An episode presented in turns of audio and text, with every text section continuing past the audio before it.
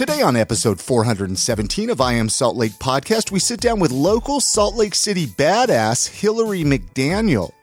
In this conversation, we talk about what inspired Hillary to start Rock Camp SLC, what it's like being the community events organizer at the Utah Pride Center, and we also talk about why you should get into volunteering at local events around the city.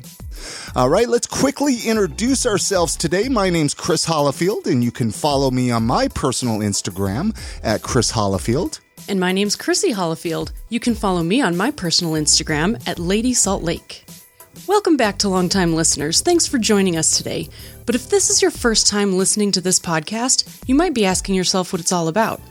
Well, this podcast is all about showcasing awesome people in Salt Lake City. We get to talk to business owners, comedians, authors, tattoo artists, restaurant owners, breweries, distilleries, food truck owners, really anyone that might have a cool story to share. We have been talking to some really awesome people lately. I've I've been stoked on a lot of these interviews. Oh, me too. There's such a cool variety. Hey, I know that there's a lot of listeners that are thinking to move to Salt Lake City. Maybe a job's bringing you here, or maybe you're even looking at finally getting out of the rent game and buying a house of your own. Well, you're in luck because this episode of the podcast is sponsored by Market Source Real Estate. If you love the charm and character of old homes, you need to contact Monique at Market Source Real Estate.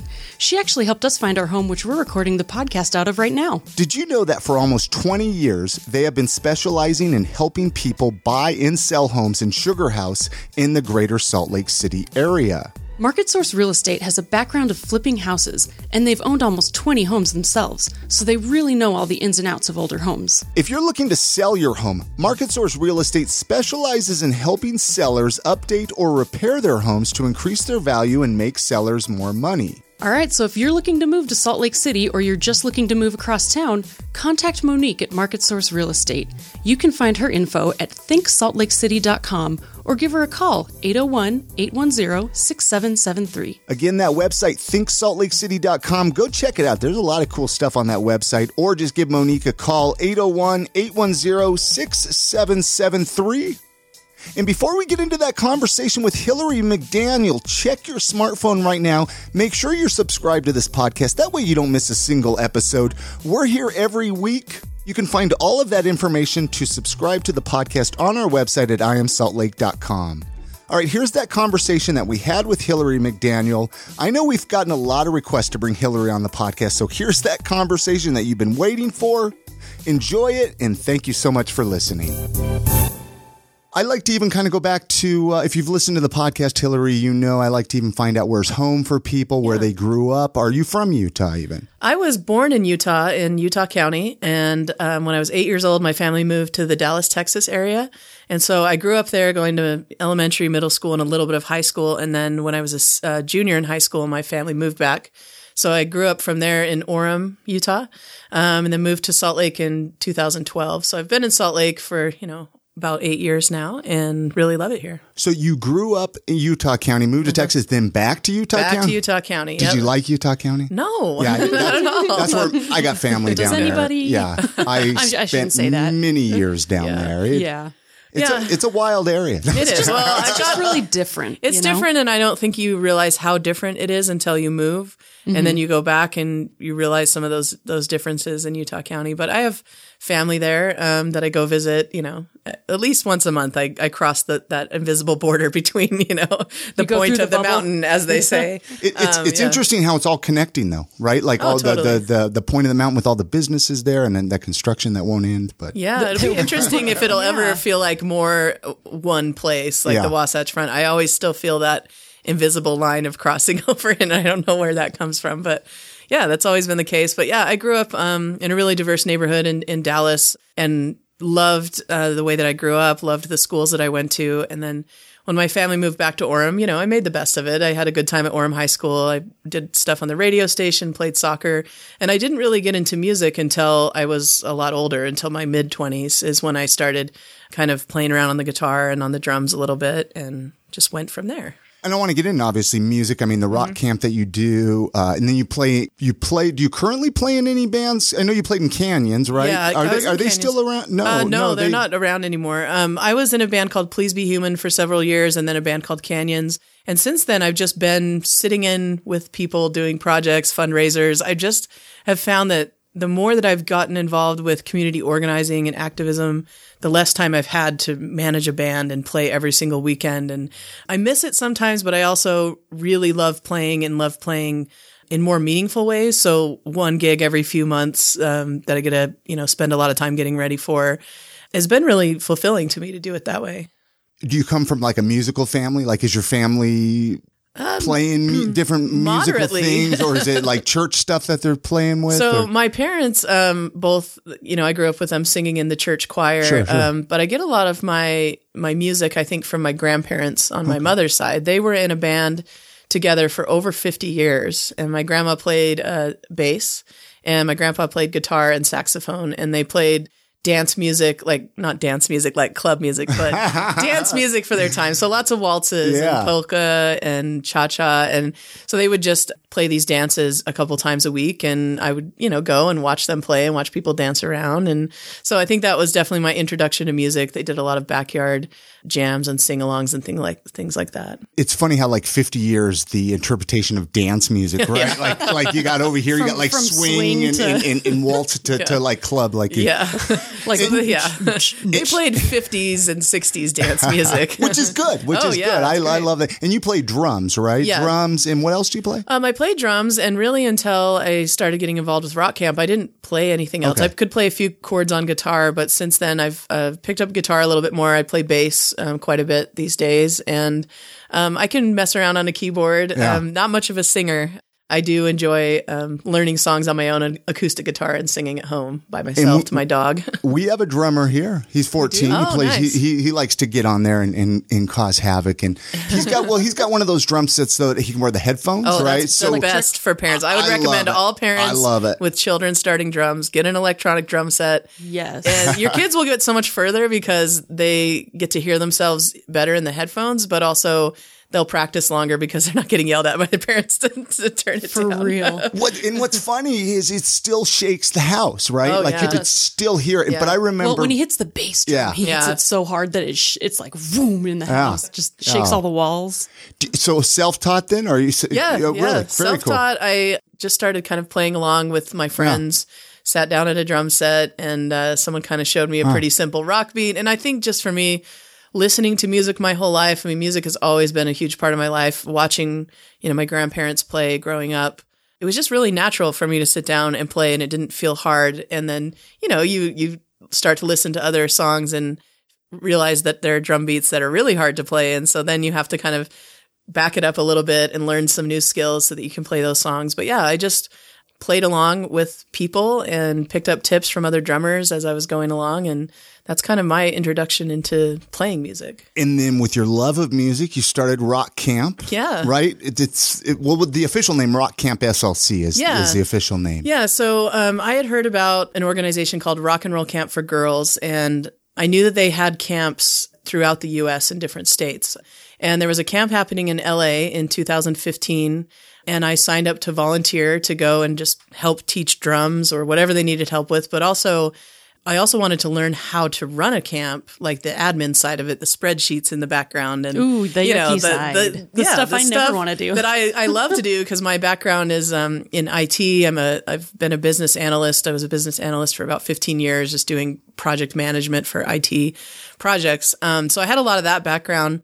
And after spending a week there, by the end of it, I just knew that Salt Lake City absolutely needed this kind of a camp, and that maybe I could be part of a team and do a part of it. But you know, I knew I couldn't do it all myself because I only played drums. I didn't really play any of the other instruments, and I had the skill set that I had. But I kind of came back to Salt Lake City looking for more people who were also interested in, in doing something like this. Because there's no camp like this in Salt Lake No, not prior in Utah. to this idea. Yeah, not in Utah anywhere. Um, the rock camp, the idea of this camp came from Portland University, a woman that was doing her master's thesis, and she wrote this idea for a camp where girls would come for a week. All of the teachers at the camp would be women.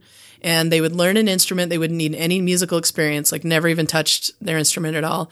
Learn it, form a band, write an original song. So all of the lyrics, chord changes, everything, and perform it on stage at the end of the week on Saturday. So this was her idea. And so she wrote this as a thesis, but also put on the first camp in Portland in, in the year 2000. And she got all of her musician friends to come and, and volunteer and loan her gear. And it went so well and everyone was so inspired that other camps started popping up in different parts of Washington and California. And so the, the camp in LA had been around for about 10 years by the time that I went and volunteered there. But yeah, after going and spending a week there, it was just like, this is exactly what I was hoping it would be. I thought it would be this cool. And, and once uh, I came back to Salt Lake, I just started looking for other people who were interested in, in doing something like this. What was the hardest part? Getting it all together, uh, just finding people that would come to the camp or people that would help with the camp or any and all of it or, well, or- yeah, that's a good question. So we started our very first camp, we had 40 kids sign up, That's which good. is a lot. Yeah. We were, you know, in talking to other camps, their first camp maybe had 10. So they had two bands of five kids or maybe 20. That would be like a lot. But we just, we left it wide open to just see what would happen. And so our first campers were a lot of just word of mouth, like our friends who played music and, and their kids would want to come, or we got on KRCL and talked about it on Radioactive, and a lot of people were just excited and signed their kids up. So our, our very first year in 2016, we had 41 campers. So that made nine bands, five kids in each band, and well, eight bands. Sorry. Yeah, yeah. that was eight bands. So five five kids in each band. we don't do math here. so- And uh, Accurate. and it was really just that first year going by the seat of our pants, right? I mean, one of the biggest things logistically to pull this off is finding a location that you can have for a week and set up eight drum sets, eight bass amps, guitars, everything, and then leave it overnight every night and have kids come back every morning. So we had to find a place to have the camp and we also had to find eight drum sets and we have no budget at all, you know, just starting this from nothing. And so our very first year, almost every single piece of gear that we used was borrowed from our musician friends. And we just made a little waiver that said, if we mess it up, we'll return it to you in better condition than you gave it to us. And it went really well. We taught the kids a lot about respect of instruments and, you know, just let them know, hey, this bass that you're playing is actually getting played at Urban Lounge on the weekend. So be careful with it, you know. And How I cool think does that make the kid feel too? Uh, like, oh, yeah. man, I'm learning on this bass. the you know? coolest, right? It's like, and they're also learning from musicians in the city who play, you know, regularly every weekend. You know, our very first year, our bass teacher was Talia Keys. And oh, she, I just saw her hmm. play last night on, at the depot again. You know, she's playing and gigging and touring regularly. Um, we have Lindsay Heath is a drummer, um, of ours and she's toured all over the world too. So these kids get to learn from like real local rock stars, which is super fun. So you're bringing them in during the week of the camp to teach them how to do stuff, maybe some stage presence, stuff like that kind of yeah. stuff. So the kids get, um, Because it must be hard to cram all that in in one week. yeah, week. it's yeah, a- especially it's a someone who crazy has week. no experience. Oh yeah, you know. So we the way our week is structured, um, we're there every day, eight thirty to five. So it's excuse me, it's like these kids having a full time job. it's longer than school, right? So they're long days, but we have uh, instrument instruction in the morning. So all of the drummers go into the drum room, and at this point, we have usually about fourteen bands every time. So this drum room is full of drum sets, and everybody sits down and just starts counting to four. And if you can count to four, I guarantee you, no matter who you are, I can teach you to play a rock beat and you can start playing it in about five minutes or less. So all the drummers are together. All the bass players are in another room together, learning kind of the basics of what, what is this string? What does this do? How do you, how do you pluck it? How do you tune the bass? So they're learning a lot of the basics on the first day. And by the end of the first day, we have them work on our camp song. So we wrote a song for camp, just for our camp. And everybody learns it individually. And at the end of the day, they're getting together in their bands and they're playing the camp song together in the very first day. So it's a really, really great way to introduce them to music, to playing together. And then by the second day, they're starting to write lyrics and think of chords for their own songs that they're going to write. And it just seems completely overwhelming. And I think as an adult, you're just like, write a song with four strangers in one week, and then I'm going to play it on a huge stage at the depot. Like, it's not Nope. possible, right? Just nope, right? Just nope. And uh, it's been really inspiring to work with these kids because there is a lot of just fearlessness Yeah. of just no one's ever told them they can't do this. And as a mentor, it's our job to to never tell them they can't do anything, you know? Like we just have to kind of get out of their way in a lot of in a lot of ways. Just move out of the way, let them play the notes that come to their head that feel good to them, let them sing the things that they want to sing about, no matter how silly silly or how deep and a little bit like, you know, dark they are, just let them be. Be kids, and, be yeah, themselves. Yeah. And when you do that and get out of the way and offer the support, you know, as you need it, miracles happen and, you know, just really cool moments happen where kids are just breaking through these barriers of being shy or having anxiety or feeling all the stress or whatever's going on at school or at home. They can put it away for a minute and come to camp and be in this environment where everyone is just high fiving and, you know, telling you you rock all the time. And it's a really cool environment. And I wish I could just live in it full time Yeah. year round, you know? You mentioned uh, they play on stage at the depot. Yeah. Do, yeah. do you open it up to the public? Can, Yes, like invite the public out So- to, to come and check this out Yeah, all? all of our showcases, um, we call it the camper showcase. So it's always the Saturday when camp's done. It's open to the public. Um, we do all of our shows for free. We do like a suggested donation of five dollars because we'd like to raise money. Um, course. all the money that we raise uh, goes to send kids to camp who can't afford it. So a regular week long summer camp with us is three hundred dollars, Which is not bad. of it's it's really affordable. Yeah. I mean, we're priced very low compared to some of the other summer camps we've seen in Salt Lake. But still, three hundred dollars for a lot of families is just absolutely out of reach. And True. so, for when we do these showcases, we're raising money at the door. We're raising money as the bands are playing, and all that money goes to to send kids to camp. Is there somewhere where people can go if they just want to donate throughout the year to it? Um, yeah, so we are a 501c3 nonprofit, so all of our donations are tax deductible, which is awesome. And uh, at our website, rockcampslc.org, there's a donate button, and you can donate anytime you want, and we will take your money and put it Of to course. really good use. Throw us your money. Yeah. Right. And we also accept um, instruments. You know, now Oh, we yeah. actually, this summer coming up in 2020 will be our fifth summer of rock camp. And we now own almost every instrument that we use at camp. We own. We have a few loaners. I still loan my drum set every year. Um, we have some keyboards that are, get loaned, but for the most part, just by doing gear drives and having a place online where people can just send us a message of what gear they have, we've now um, we have gear that we turn away sometimes even. So that's a really good problem to have. What That really is. What is the age group? Did you you might have mentioned that at the beginning? the age group of Uh, yeah, I people haven't that mentioned are it coming. yet. So the age group for Rock Camp SLC is eight to seventeen. So No, I was, i'm kind of jealous because pretty much everybody. the way how you sit and explain how you can just do the basics and everything, I kind of want to go. Yeah. I'm a Well- little older than Well, you probably accept adult volunteers, we, right? we accept adult volunteers, and actually, we started a program a few years ago for adults called Slay Lake City. yeah. Oh, and Slay yeah? Lake City is rock camp for adults in three days instead of five days. Why oh only Oh gosh. three? Why three days instead of five? Because you figure we're smarter, right? No, because we're adulting. I was gonna say Yeah. it's not because adults are smarter. It's well, not, yeah, that, definitely that- not. That, that might have came out wrong. That might have came definitely out wrong. not. We're actually dumber. Yeah. Yeah. and it's not because adults are more brave, because Yeah. I have more nerves and more people having breakdowns with the adult Oh, I'm one sure. for sure. But yeah, so the adult one is three days just because we all have to get back to our, our lives. So we, we started it a few years ago and it's a three day weekend. We do it over President's Day weekend. uh. February 15th through 17th. So it's Saturday, Sunday, and Monday. And on Monday night, you're playing on the stage at the depot. Now it's sold out though. I was looking on your website though. The it, the yes, one in yes. it's Slay Lake City for here. 2020. We Yeah. we have 50 people who have signed up, but we can take a few more. We always end up with another band, no matter what year it just happens. So we have a waiting list application. So even though it's sold out, on, if you go to rockcampslc.org, you can still sign up on the waiting list. And usually we'll have a, a person or two drop out at the last minute for whatever reason, and next thing you know, you'll get a phone call and you're playing drums. Now, why wouldn't you add more weeks on? Especially since we're already sold out here, do right? it more than 2020, add two or three more dates, or do you think that'll take away the the Well, novelty of it? you know some some camps uh, have a camp every single week in the summer. They have multiple adult camps throughout the year. And it just comes down to capacity Sure. and like you know growing the organization. And i think we've been around for five years. I'm really proud what we've done in five years. But in another five i'd love to have our own building. I'd love to have after school programming going year round um, I'd love to have more camps in the summer, more just programming throughout the year. So it's just a matter of of growth and managing that growth responsibly, and you know, growing, doing something. It's like every year we try to add something new that's small and manageable. Um, a couple years ago, we added a, a teen internship program to our summer camps for kids. So kids that are 14 to 17, if they already know how to play their instruments and they have experience, they get to help teach the younger kids, and they get to be in a teen intern band, which is pretty cool.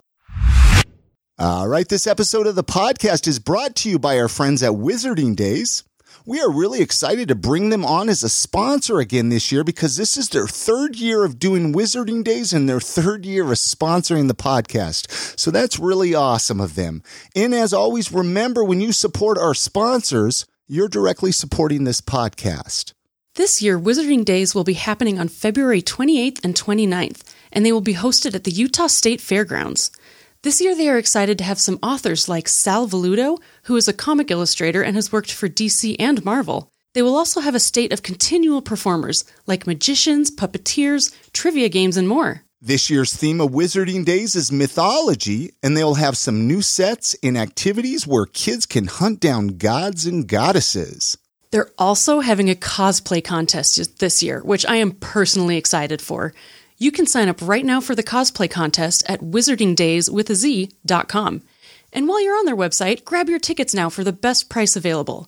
They have day passes, family passes, and weekend passes. I also want to tell you about something a little different they're doing this year. They're having a charity Yule Ball. This is going on Thursday night, the 27th, from 7 to 10 p.m.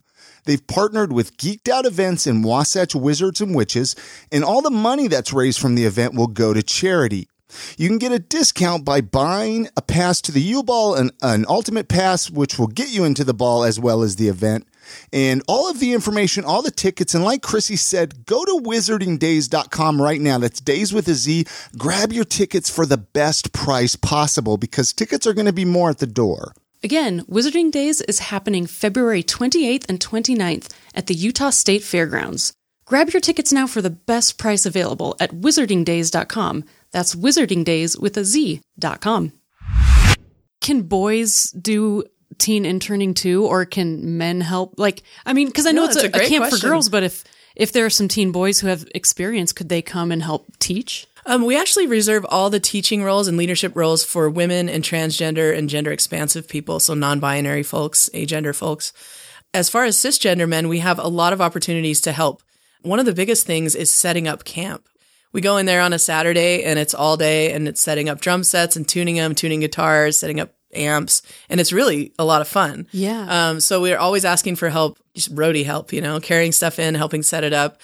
And then we need more men at the showcase, to be honest. We need men and boys to come and be in the audience instead of on the stage as much. And, you know, in the music industry, when you're talking about professional musicians, less than 25% are female. And then you add in, well, how, what percentage is transgender? We don't really know. And Yeah. if we had a number on it, it would probably be less than 1%. Same with non-binary people, gender expansive. They're typically, people from marginalized genders aren't ruling the professional music industry. Um, and that's something that, you know, we're looking to change and not so much for any other reason other than the voices of people who are marginalized are super important and they're, they need to be amplified. Like the stories that, you know, we have, the stories that we need to tell are revolutionary and will change the world. And I think oftentimes that's why people who are marginalized are held back in so many ways because what they are going to say is going to change the world.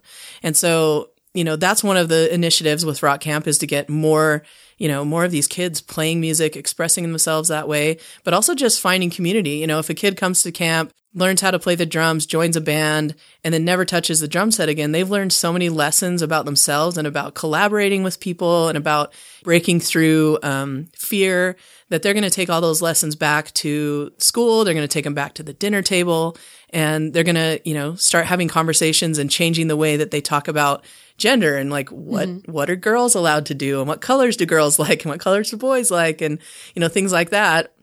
The I think- empowerment that yeah. that gives them has, is has to be just life changing. Oh, absolutely. I mean, we get stories all the time from kids who, you know, after camp, they go back to school and they end up running for like student body president or, you know, they have had been having problems with bullying. And, you know, at Rock Camp, we not only have music workshops, but we have workshops on relationship building and on self defense and on using your voice and body image, media literacy. So all these other things while we're doing music.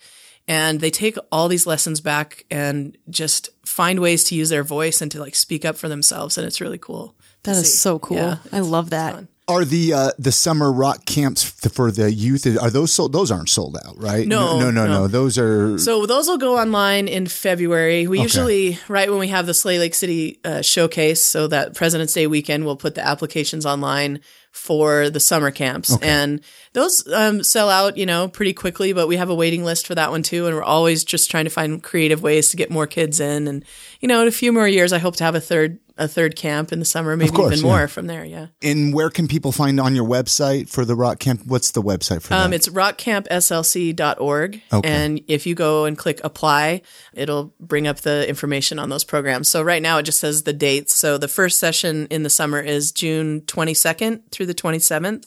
And then the second session is July 13th through the 18th. So just keep those dates on, on your calendar and in mind. And when our applications go online, you get to choose um, three instruments. So your first choice, you get to say it's bass, second guitar, third vocals. We try to give every kid their first or second choice when we can, but we also have most kids, surprisingly, maybe not surprisingly, but I was surprised the very first time we did camp that so many kids want to sing. You know, and they want to be in the front. yeah, they want to sing, and, and true. but the the amount of kids that want to sing, like it changes when kids are like between eight and eleven. You get a lot of kids that want to sing, and then when they're twelve to seventeen, not so much. They get nervous and they start to, you know, all that social anxiety, mm-hmm. and you get a lot more kids wanting to do different things as they get older. So it's it's really interesting to see what we do as a society to girls specifically, you know, in, in that age range of like kind of switching over between being 11 and 12, 11 and, you know, 13, there's a lot of change that The happens social there. shame and uh, expectations like jump through the roof for some reason. Totally. Yeah. and so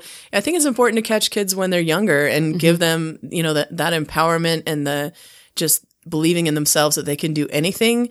You know, it, it really is an impossible task that's in front of you at the beginning of the week of like, you don't even know these other kids you're going to play with. Most of them, if not all, have never even played their instrument and you're going to be all together playing like a three minute song on stage. And, you know, we have breakdowns throughout the week of just, I can't do it. And then everyone kind of coming together and just high fiving and picking that person up and just saying, yeah, you can, you can do it. All right. This episode of the podcast is brought to you by Mark Miller Subaru.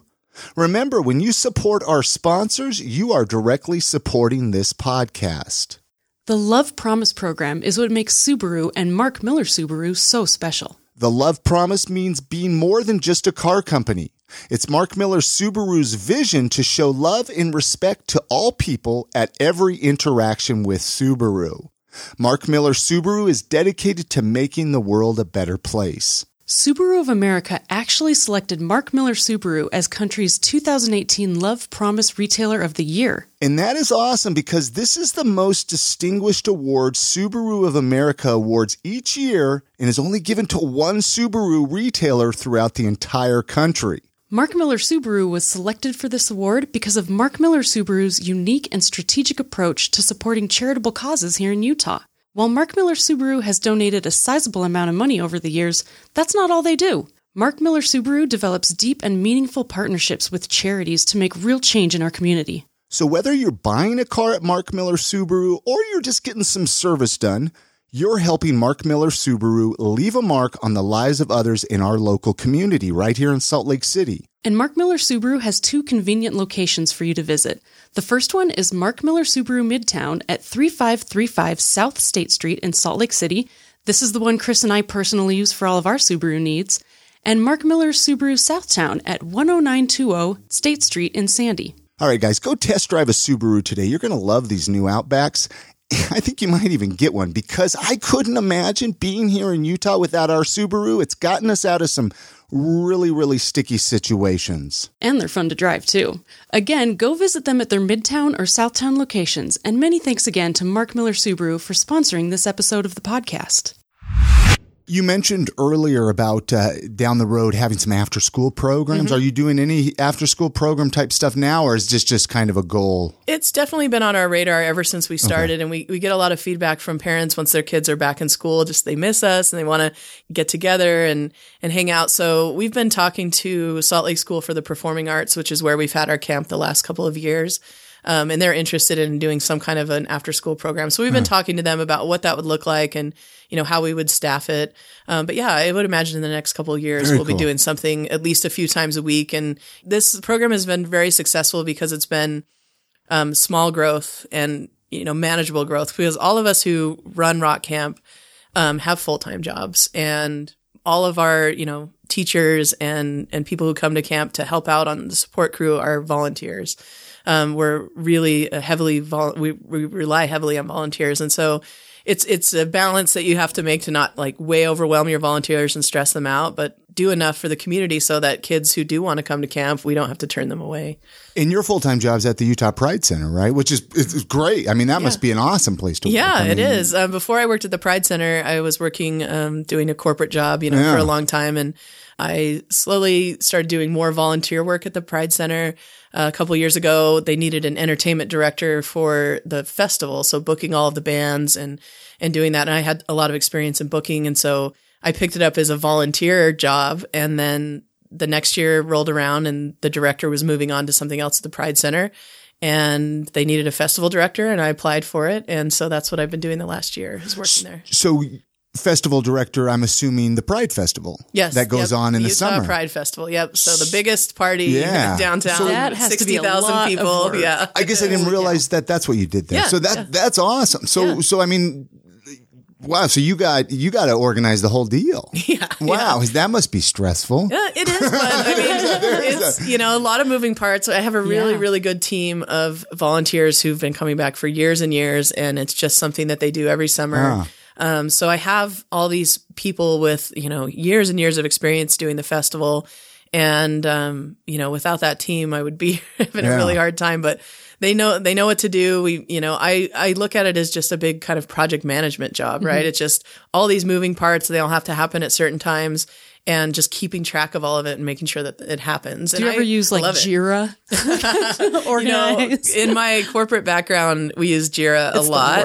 That's how I think. Like yeah. my mind thinks that way. It's like kind of one day at a time of what did you accomplish yesterday? What are you going to get done today? And you know what's standing in your way of getting it done. And that's kind of how you know the festival just happens. We just conquer one thing after another and I never knew uh, as much about porta potties as I do now. That's a huge part of running a festival. In case I, you didn't I couldn't know, even imagine yeah. having it. How many people come out to, to Pride? Uh, about sixty thousand people 60? come out in two days. Yeah, because I was just curious because you know I'm sure a lot of people even listening uh, maybe have never even experienced it. Right, a lot of people yeah. don't even come downtown during that because they don't want to get all the crowds and the and all of that. But I mean, it's it's quite the experience. Um, it's it's one of the funnest festivals yeah. to go to. And it oh, seems yeah. like it's sure. getting bigger and bigger every year. Yeah, it's been growing a lot. I mean, last year was a huge amount of growth, almost 40% growth. And the year before wow. that was about 30% growth. So it's definitely growing. And, you know, my first time at the at the festival, I didn't even know I didn't know there was a festival. I knew there was a parade and I knew the parade was free and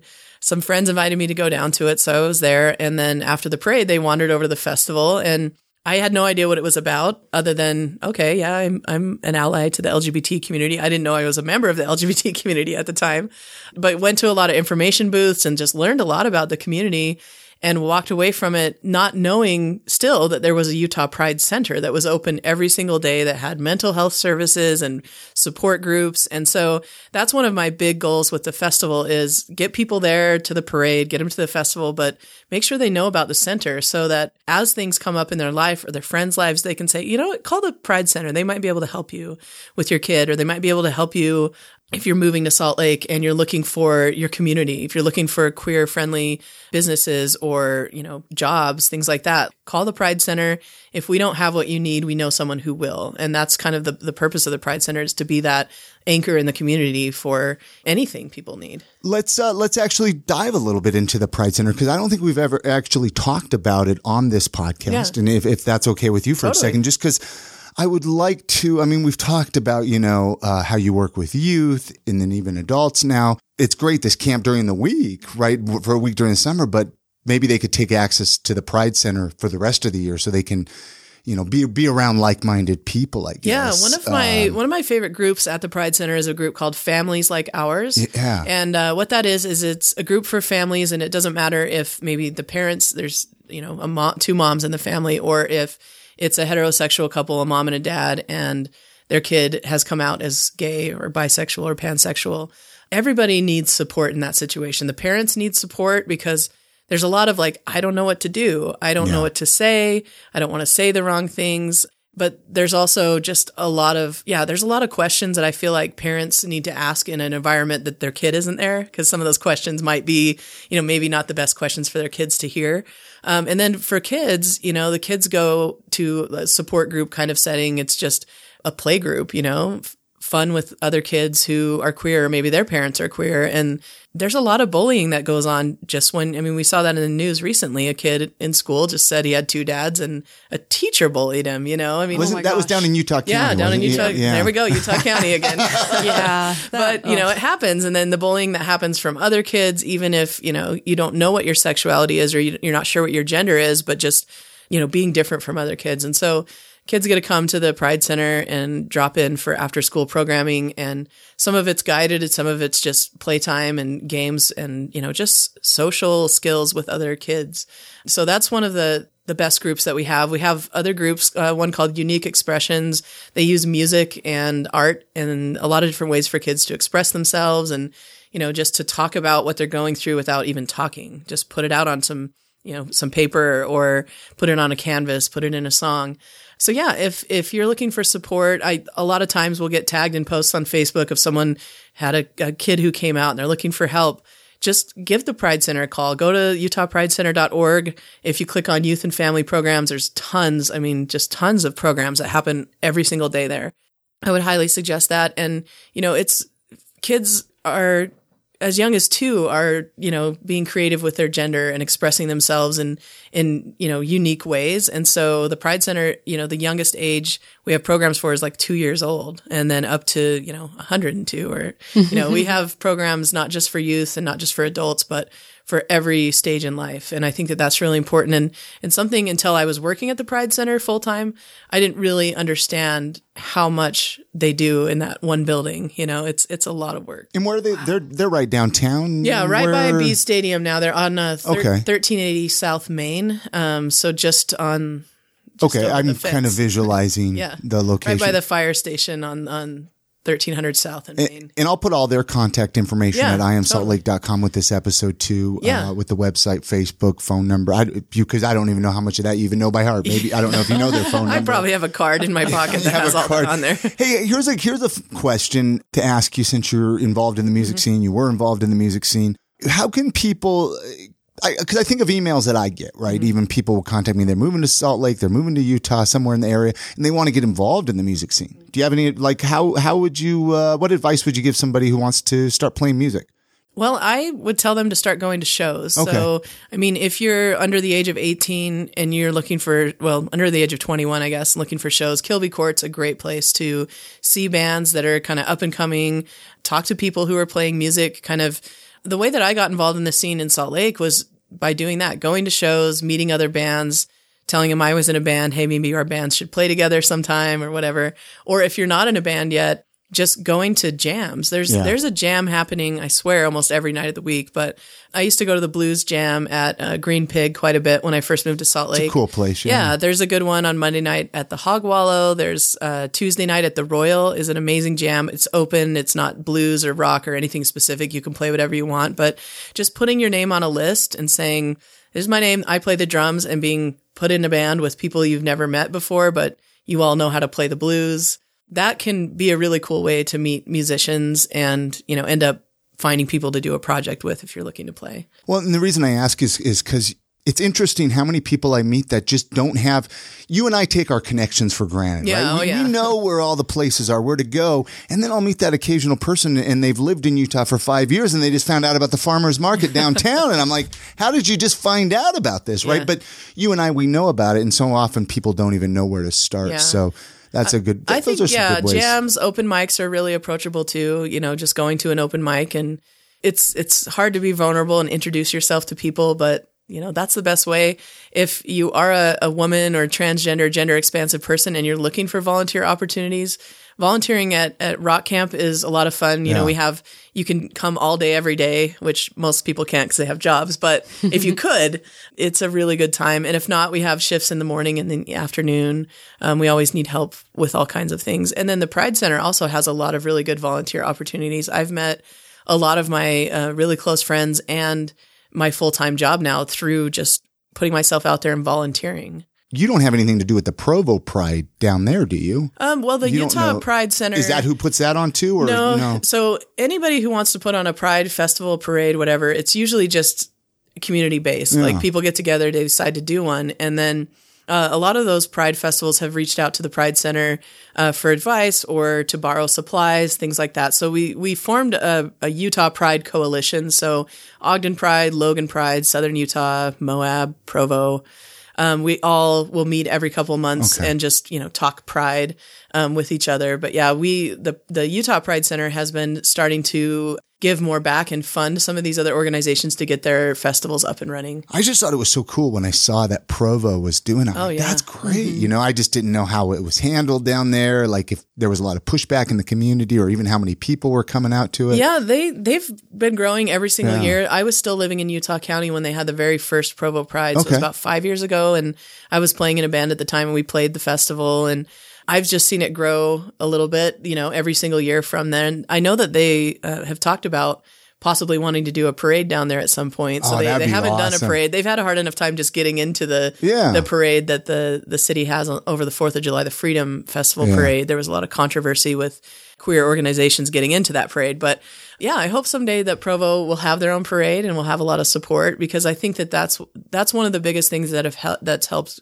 grow the movement here in Salt Lake City is having this parade that's free and open to the public and just allowing people to be out and themselves and you know there's just been a lot more acceptance and, and human, humanizing of you know queer people through having festivals and parades it seems kind of silly like why do we still need this parade well you know Because it's fun. Right, it's fun. exactly. You guys know how to throw a party. yeah We need a reason to run around in our underwear, Yeah, right? agreed. well, and there are countries, you know, that are, are you know criminalizing being gay. The, the mm-hmm. countries in Africa that you know are going that route again, and there's a lot of places that it's just not safe to uh-huh. have a parade, and so. I really feel like we just need to keep having ours and be loud and proud and in your face as much as we can until that it's just not even an issue anymore. It's Yeah. not a question of why there's a parade. It's hooray, there's a parade. Exactly. And that's what I love about it is that like you're just keep bringing it to the forefront. You guys keep talking about it, you know, so that eventually it's just going to become traditional. Yeah, Right. yeah, like that's just, we're all people. We all feel the way we feel and we don't need to like judge or compartmentalize each other. yeah, I mean, I hope that's what's going to happen. Yeah, you know, it'll it'll take a long time and I look at, you know, the last I've lived in in Salt Lake for almost 10 years and just how different Salt Lake has how much Salt Lake has changed in the last 10 years and I really look forward to how much more it will change and I I think a lot of that has to do with just new businesses coming in um, from you know outside of Utah and some of the traditions that were part of Utah's history kind of being broken over time. You know, people coming here from California and they want to buy wine in the grocery mm-hmm. store. oh, wow. Like, how are we going to do that? So, things like that, I think just slowly changes like that have been going on. And I think it makes a difference. And, you know, specifically with Pride, 20 years ago, there were a lot of corporate partners for pride that wouldn't have come to the table. And so it's it's an interesting issue because it's like, well, that's a good thing because we're marketable now, but it's also like, well, we're marketable. Yeah. like I don't want to be marketable. kind of- I, I want to be annoying. celebrated, right? I want to Yeah. be celebrated. I don't want to just be tolerated.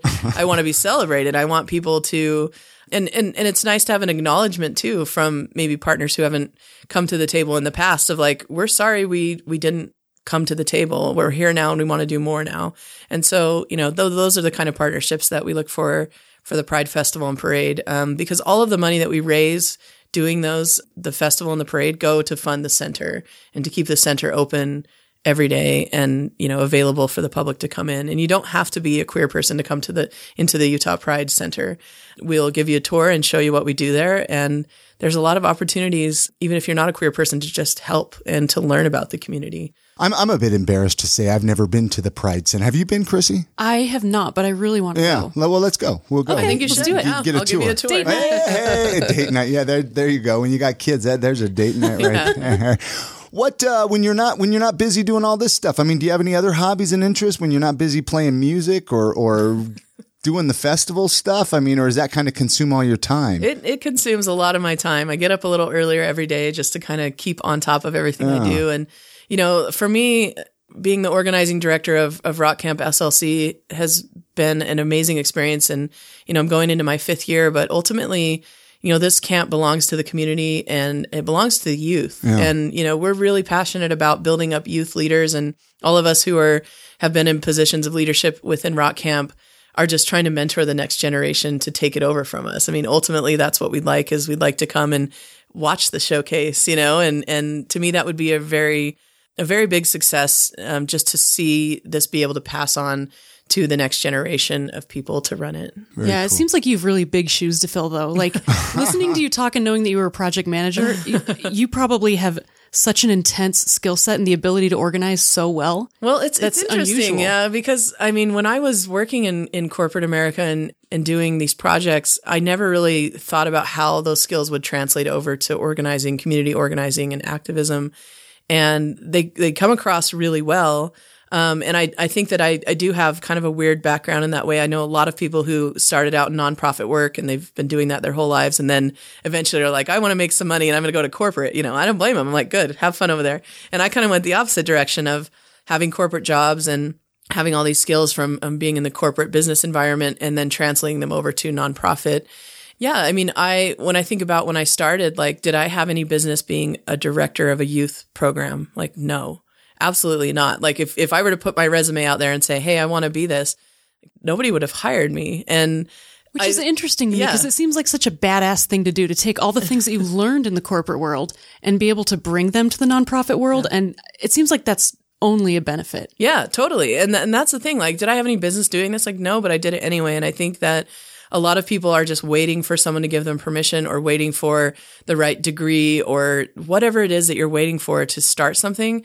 And for me, it was just like I went and volunteered in LA and I the whole time, every single day, multiple times a day, just thought I really, if, if I had this program when I was a kid, my life would be very different right now. And that was like the driving factor of working hard and just making it happen against all the odds of like, all the questions of like, how do we do this? We need a, a PO box, I guess. I guess we need a bank account. I guess we need a website and just slowly just knocking one thing out at a, at a time and learning through making mistakes. Like it's okay, like to make mistakes. And that's one of the biggest things we teach at Rock Camp that there are no wrong notes and everybody is a rock star and you can do it. Like, and I, I think with, with my journey through the last five years of Rock Camp, it's been very much like, I don't know what the hell I'm doing. And everyone around me, like, well, you know more than us. So let's just keep going, you know? And that's, I think, the power of the program that we run is it's collaborative. And I think women and girls specifically are taught to compete with each other from a young age and not collaborate as much. Um, and we really teach about building each other up instead of tearing each other down and being collaborative and saying yes and like, okay, I really like that part you made up. So yes to that. And what if we do this instead of, oh, I don't like that or don't play that. That's annoying or whatever. But- Maybe, but, yeah, not maybe, but, but yes, and we're going to do that. We're going to have a rap in our song. We're going to have a sick guitar solo. Someone's going to jump off an amp. You know, we just keep saying yes and like whatever you want to do, just do it and dream it and, and be it. And, uh, I think that's what's made us so successful is again, just like getting out of the way of these youth who are just brilliant and know what they're doing. They have all the skills inside them that it will take to change the world and they just need us to get out of the way. So cool. So cool. so, oh man, it's so exciting. Let's uh, sw- uh, switch uh, directions. We've got some Salt Lake City questions we ask everybody on the podcast here. Hil- Hillary, that comes through here. We all have family and friends, right? They come through the area. They're traveling. They want to come visit Salt Lake City. They they're coming to visit Utah. We all have like areas or the tour. What's the Hillary tour? Like downtown, mountains. What what what do you show people? I will take people to a concert. Okay. Usually, I, I like to go to Urban Lounge. I like to go to the Depot. It just kind of depends on what's playing. But I'll take people to a concert because I don't think people really realize how cool the music scene is here. Or how cool bars could even be here. yeah, and and how you can see a pretty big band at a small place here Yeah. sometimes. So I'll take people to a concert. The ex Mormon in me will always take them to Gilgal Gar- Gardens. Like Yeah. You're not going to see a. Joseph Smith Sphinx head anywhere else in the world, but it's not very far from my house. So I will take people to Gilgal, That's awesome. um, even if they don't want to go. I'm like, you don't need to see Temple Square. Let's go to Gilgal. I'll tell you everything you need to know. And uh, yeah, usually just find a, a cool. Uh, I feel like we've got a lot more cool places to, to take people to dinner and just have some small plates. Like I love to go to Eva's. Uh, recently went to White Horse. Okay. That's a newer one. Love that place, Whiskey Street. So yeah, dinner, concert, Gilgal Gardens. That's the Hillary tour. Very cool. And then I, I asked, you know, favorite local eating spots, but you mentioned a couple there. So yeah, that's, that's yeah. I like the Copper Common Okay. um, restaurant group. So there's Copper Common, um, Copper Onion, and then the Daily Cafe. I don't know if you've heard of that. I've it's been on there. Main Yeah, Street. yeah. Yeah, they've Oh, got yeah. some of the best food, and people don't know about the Daily, but I highly recommend the Daily. That's a big place at work. Everybody goes to the daily a couple of times a Oh, day where at do my you work? office. Is it one Uh, of those buildings? I work in the oh, what's what's the building called? It's right on the corner 10 of West Broad- Broadway. Yeah. Oh yeah, yeah. The it's I'm blanking, but yeah. I don't know what it's called. Downtown. Yeah, Yeah. downtown. she's she she has one of the fun areas of town to get to work in. I, I think if you're going to work somewhere, you might as well work downtown. But would yeah. you change anything about Salt Lake if you could? Like, let's say you came in, boom, all of a sudden you're mayor or something. I don't know. Well, if I could change anything about Salt Lake, I I would like to see um, or Utah. yeah, Utah in general, like the the way that we're represented by government, just to be more diverse and th- to match the population, because the population of Utah is at least fifty percent women. I think we're almost fifty one percent sometimes, but to have at least that many women representing us in um, in government, whether that's at the local level, uh, the state level, just having those voices there and uh, more representation from people of color, people who are marginalized in any way, shape, or form. Yeah, I feel like in Salt Lake we've got a lot more queer voices in government, which is good and has been helpful. But the more the the merrier. It's been interesting to see, like you, you even said the last 10 years, how mm-hmm. much change has happened in the area. I mean, I would even say three to five Yeah. years, the craziness of, I mean, even the fact that we have regular beer in our grocery stores now. I know that sounds silly to a lot of people, but that's big for It's a Utah. huge and you were mentioning wine. I could see that in a year or two. I mean, Oh, wine in grocery stores. I mean, Yeah. they might have to because of all the transplants Yeah. coming Yeah. here for Silicon Slopes and stuff. Yeah, I think people just um, being transplanted here, people like me, you know, losing their faith and Yeah. um, finding, you know, like a different lifestyle, a different community, and you know, realizing how much you know the religious majority in the past has controlled the way things happen in the state. And I think that just the more people who you know demand representation, the better that we're gonna we're gonna be. Very cool. Well, I'm so glad to bring you on the podcast, Hillary. I mean, you were actually, I would say, gosh, I don't even know. I get mean, tagged you- a lot. You, you just- were, you were requested a lot to come on the podcast. Yeah. And it's funny, you're one of those people. I'm like, I got to get her on. I got to make sure she schedules the time to come and record. Otherwise, people are going to keep hounding me to. No, I'm to- glad to- I finally did. To, I, to, I wanted to, and yeah. I listened to the podcast, Yeah. and I every time I see a tag, I'm like, okay, I'm going to do it for real this time, and then I just get busy. Well, you know, it is. It's hard. It's hard, hard. to schedule, you know, because because our times, their times, and then Mm-hmm. to schedule to make sure it fits in. So I'm glad it worked out. Before we completely wrap this up today, is there anything I like to open it up? If there's anything that you were like, I really want to talk about this, or I really want to say this, or if you want to make a shout out, I don't know. Like, I don't know. I mean, if there's something that you wanted to make sure to promote, I mean, I think we kind of talked about When, the pride. when is it and- going to be airing? uh, I know it's a few weeks out. Okay. I know it's it's still a few weeks out. Um, yeah, really, but- just the Slay Lake City. Um, I was thinking, I would love to completely sell out the depot yeah. for our showcase for Slay Lake City, and Okay. the Yeah. depot And holds when, about. when is Slay Lake City? So Slay Lake City happens on President's Day weekend. Oh, yeah, this will So it's definitely be the, up by then. yeah, the 15th through 17th of February, Yeah. and then the showcase, which is all of the the people who come to the camp has have been learning their instrument, working on a song for only two and a half days. Okay. And on Monday night they play on the stage at the depot, and I would love to just pack that place. And so, can people go onto the website to get tickets for this, or where would people, or, or do you just show up, or You just show up. So you don't even need Yeah. to get tickets. We like to make all of our events as accessible as possible. So we don't even charge admission or sell tickets. We ask for a suggested donation at the door of $5. And if you don't have it, come on in. If you've got 20, we'll take it, you know? So that's always worked really well for us. We've never had to turn away a kid um, from camp because of inability to pay. okay. All of our programs um, just fund themselves by generosity of the community. So if I had one wish right now, it would be that Slay Lake City, um, that we just blow the, the roof off the depot. and you're on social media and all that. What's if you want to feel free to mention all those so people can connect there and maybe even stay in touch with you. With all yeah, these so we things. we post pretty regularly on Facebook. If you just look up Rock Camp SLC on Facebook, Instagram, Rock Camp SLC. We don't tweet very much, but we do sometimes. But if you're on Twitter, Rock Camp SLC, and just Google it, our website has got a lot of information about all of the programs that we do, all the needs that we have, whether it's you know instruments that we need or volunteer time that we need. Um, if you're looking to find a community, I mean, when I talk about volunteer work it's not so much that we need you, but you need us. Like you need this community. And I've found so many volunteers who've just been grateful at the end of the week to have been in this space and who have left with so many new friends.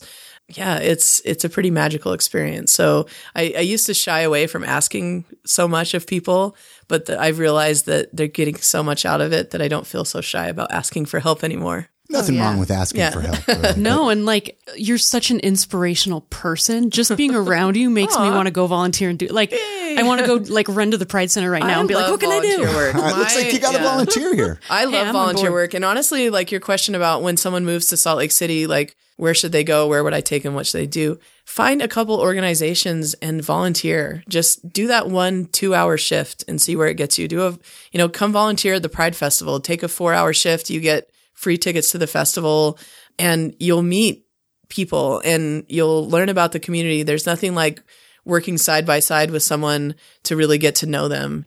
Some of my rock camp started because of me being willing to take a week off of my corporate job and instead of go on vacation, I went and volunteered. And, you know, my job at the Pride Festival has happened because of my willingness to just volunteer. And so I think when people will take that step, a ton of opportunities will open up and opportunities, whether that's for jobs or just for friendship and community. Um, that's always my advice to people. Even when people are asking, like, how do you, how do you meet women? Like, you know, how do you meet, uh, women and, and date in this community? It's How like, do you? How go do- volunteer. Okay, Go- okay. I'm They're gonna serious be about around. volunteer volunteering someone where instead of like if you're volunteering with someone for a couple hours versus like hanging out at a house party or a bar or something, like you're going to get to know them in a different way. And um, I've met a lot of people through volunteering, and I've I've just seen people meet and hit it off through volunteering, and I just think it's a great way to be um, socially responsible and give back to the community, but also give something to yourself that you need. It's a for me, volunteering is a really good form of self care. It's really, it's really, really important, I think, to volunteer to help with if you feel isolated or depressed. Totally, Like that's one of the best things you could do for yourself. I agree. too. I, I'm sure there's got to be studies out there about volunteer work and depression and things like that. And I suffer from depression, anxiety, all kinds of things that hold me back. And one of my one of my tools in my toolbox is just keeping myself busy. Sometimes it's way too busy, um, but when you have that thing on your calendar that gets you out of the house, gets you out of your funk, um, it can make the difference not in just your day, but your whole week, your whole month. Just doing that one time. So yeah. Let's go volunteer at the Pride Festival this year, Yeah. Chris. I, I really actually would love would be to. Yeah, I've always wanted to, I but I think this too. talk has made me. There you go. All right, let's go do it. You just, do like, I get lit a free, do I fire get- under our do- ass. Don't I get to wear a cool shirt? Too Yes, that we says- give you yeah. a T-shirt, we give you a water bottle, and you get tickets to the festival. So For a t-shirt and water bottle. Yeah, I know. I'm in. that alone is enough. But yeah, I I think that that's one of the things that people uh, don't really under like yeah. know like how easy it is to come to the festival just by hey Eh, you know come do a setup shift and it's so fun to volunteer when you have a, a large group of volunteers. You do a little work, but mostly you just hang out and meet people and It seems like it's kind of like a summer camp for adults, almost. You know, yeah, it is. It really is. You know, we started this program and our mission is all youth based, but to see how much it has empowered women who come and volunteer, we have a lot of transgender volunteers and they just have found community. I, I'm trying to remember, you know, the first transgender person I ever met in my life, I was in my late 20s. And I can't imagine how different it would be to be an eight year old girl meeting a transgender woman who's slaying on guitar and teaching you how to do it. like your idea when someone says the word transgender completely changes. It's like that person is rad and they rock and they've taught me something versus you hear your parents whispering the word transgender when you're growing up and it seems like something wrong or something, you know what I mean? It just seems like something mysterious or bad, you know, the way I grew up. And um, we're really trying to change that too, just by having transgender people and gender expansive people in leadership roles and positions where they're teaching. And I just think that being introduced to people who are different from you at a younger age just changes how you're going to perceive them through the rest of your life. So, yeah. Chrissy has a final question that she throws out at everybody that comes through here. Before she throws that out, I want to thank you again for coming and, and doing the podcast with us, Hillary. And I always say, hey, you know, let's catch up down the road and and, Yeah. and uh, see how everything's going. But uh, yeah. take it away, Chrissy. All right. Well, I like to ask if you could leave our listeners with a motto or piece of life advice that you live by, what would it be?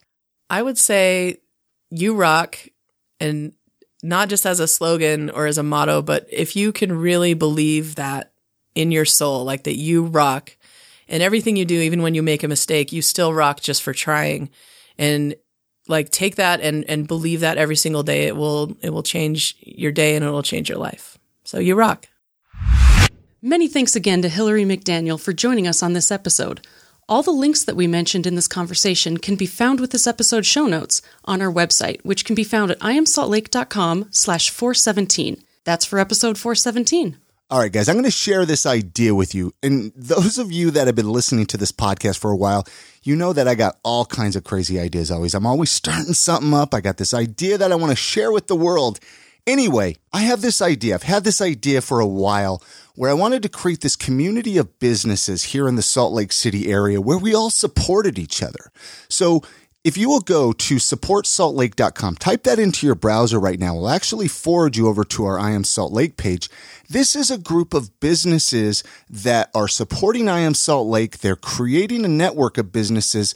So when you're looking for somebody like let's say okay let's look at it for example right? Say you need uh, some piercing done right? And you live out in the Tooele area you go hit up modified piercing. They're one of our uh, supporters. Or let's say you need some great delicious coffee. Hugo coffees woodland advisors the holy grill i mean so these are supporters of the podcast. So you become supporters of them. Does that make sense, Chrissy? Am I explaining oh, I love it? it. Is, am I explaining it correctly? You're explaining it fabulously. It makes me want to. Oh, I'm obviously going to use all of our supporters when I need. So, and they're also on the bottom of each uh, iamsaltlake.com. If you scroll down to the bottom, they'll be there, but really easy to remember. Support saltlake.com. Go support them. And if you would like to have your business there, get in touch with Chrissy or myself email us at hello at I am Salt Lake. I mean, I'm sure Chrissy would accept a Facebook message from you about it or even myself. Uh, but let's get your business on there and let's support these businesses because these are uh, supporters of I am Salt Lake. All right, let's get this episode wrapped up. Chrissy, I got some food I want to go eat out there. Me too. So that's going to do it. Thanks so much for listening to this episode of the podcast. A couple of things before we leave you today. Remember, you can join our Facebook group if you haven't yet. This is where you can meet other listeners of the show and find out what's going on here in Salt Lake City. You can find that really easy by typing in iamsaltlake.com slash group in your web browser, and that will forward you right to our Facebook group. And then when you join the group, feel free to uh, put your email address in there and whatnot so you can uh, join our email list. Really, really easy peasy. All right, you guys have a great week. Remember to support local whenever possible. Call your mom, and we're going to see you right here next week on the next episode. And good night, Grammy.